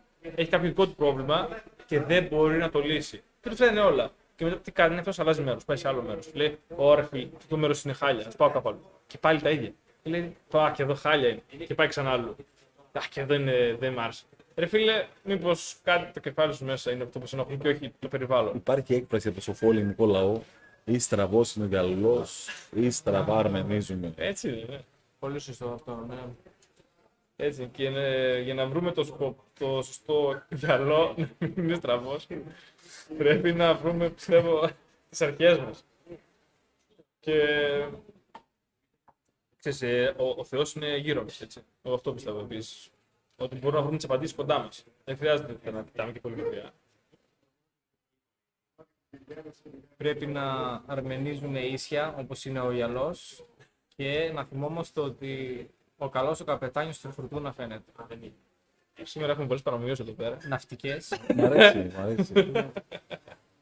γιατί έτσι πρέπει η κάθε δυσκολία σίγουρα δεν μας αρέσει να πέφτει πάνω μας. Ναι, Μπορεί να κοιτάμε ψηλά και να καταργιόμαστε, αλλά αυτό που πραγματικά συμβαίνει είναι ότι δοκιμαζόμαστε, ναι, είτε θέλουμε είτε όχι. ναι, ναι. Και αν είμαστε σωστοί, τότε θα υπερβούμε αυτή την, την δυστυχία, αυτή την δυσκολία και θα την ξεπεράσουμε όντας καλύτεροι πλέον. Και το να ξεπεράσει προβλήματα σε κάνει να είσαι ευτυχισμένος. Λένε ότι η ευτυχία είναι η ικανότητα να ξεπεράσει τα προβλήματα. Ναι, πολύ, πολύ σημαντικό, πολύ, πολύ σοφό αυτό. στόχος. Γιατί συναχωρημένο, ποιος είναι, ποιος άνθρωπος είναι συναχωρημένο, αυτός που ή δεν έχει προβλήματα ή δεν μπορεί να λύσει τα προβλήματά του. Ναι, ναι, ακριβώς. Ναι. Ποιος δεν έχει προβλήματα, ξέρεις τι θα πει. Δεν έχει στόχους. Δεν έχεις Ναι. κάπου να πας μετά. Λες, έφτασε εδώ και τέλος. Και μετά ελοχεύει ο κίνδυνος του νihilισμού, Ναι, ναι, ναι. Να μην τελειώσει ποτέ. Της κατάρρευσης της το μιας, ότι όλα είναι μάταια. μιας απειλής. ας πούμε. Να αγοράσεις μια αποθήκη και να τη γεμίζεις μέχρι να πάρεις δεύτερη αποθήκη και να γεμίσεις και τη δεύτερη και όλο. Και σε πάει έτσι. Πολύ κακικό είναι αυτό. Πολύ, Δυστόπια. Ε, ήταν ναι, πολύ δυστοπικό. Κατέρευσε όλο αυτό. πολύ μελαγχολικό ήταν. Εντάξει, παιδιά, μην σκέφτεστε έτσι. Να σκέφτεστε χαρούμενα. Η ζωή γεμίζει με ανθρώπους, με εμπειρίες, με χαρά, με έρωτα, με αγάπη, με ένα τηλέφωνο σε ένα καλό φίλο, στη μητέρα, στη γιαγιά, στον παππού, στο θείο, τον παπά, με ένα γράμμα, με μια βόλτα. Εγώ βάλα βόλτα από τη γιαγιά μου, είναι πολύ ωραίο. Να ξέρετε, ο Θεός ζει κοντά μας και ό,τι δίνουμε, παίρνουμε. Ε, θέλουμε κάτι να πούμε λίγο πριν κλείσουμε. Εμ, αν οποιοδήποτε ακούσει αυτό το podcast θα του δώσω μια συμβουλή.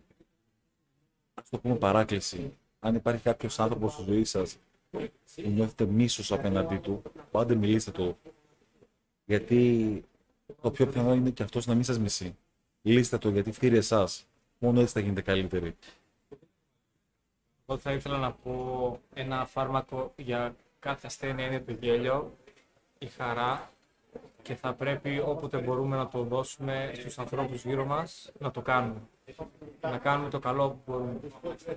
Σήμερα έχουμε και μια μεγάλη παρέα. Θα ήθελα να προσκαλέσω κάποιους από αυτούς να μας πούνε δύο λόγια για την εμπειρία τους στην παρέα μας.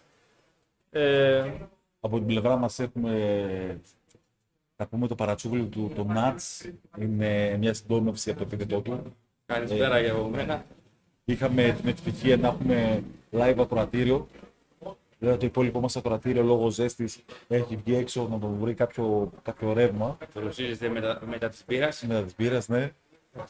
πώς Ε. φάνηκε η εμπειρία σου εδώ, στην παρέα μας; Κοίταξε, για πρώτη φορά δεν, δεν έχει τύχει να ξαναπαραστώ σε κάτι παρόμοιο, σε παρόμοιο podcast ή οτιδήποτε άλλη φάση. Ήταν ε, εντάξει, πολύ ωραία, δηλαδή το ξανά έκανα άνετα.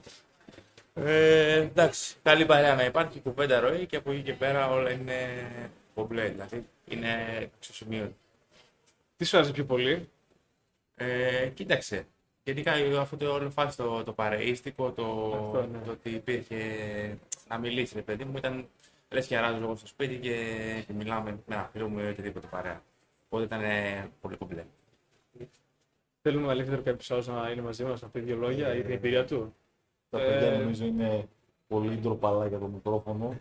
Εντάξει, Θέλω μόνο να πω ένα τεράστιο ευχαριστώ για την ευκαιρία που μου δώσατε να μιλήσουμε για τη θρησκεία. Είναι ένα θέμα που πραγματικά με προβληματίζει με την καλή έννοια κάθε μέρα. Ε, ευχαριστώ πάρα πολύ για την ευκαιρία, παιδιά. να είσαι καλά, Αλέξανδρε. Και εμείς ευχαριστούμε. Και μέχρι την επόμενη φορά, join no job, follow your spirit.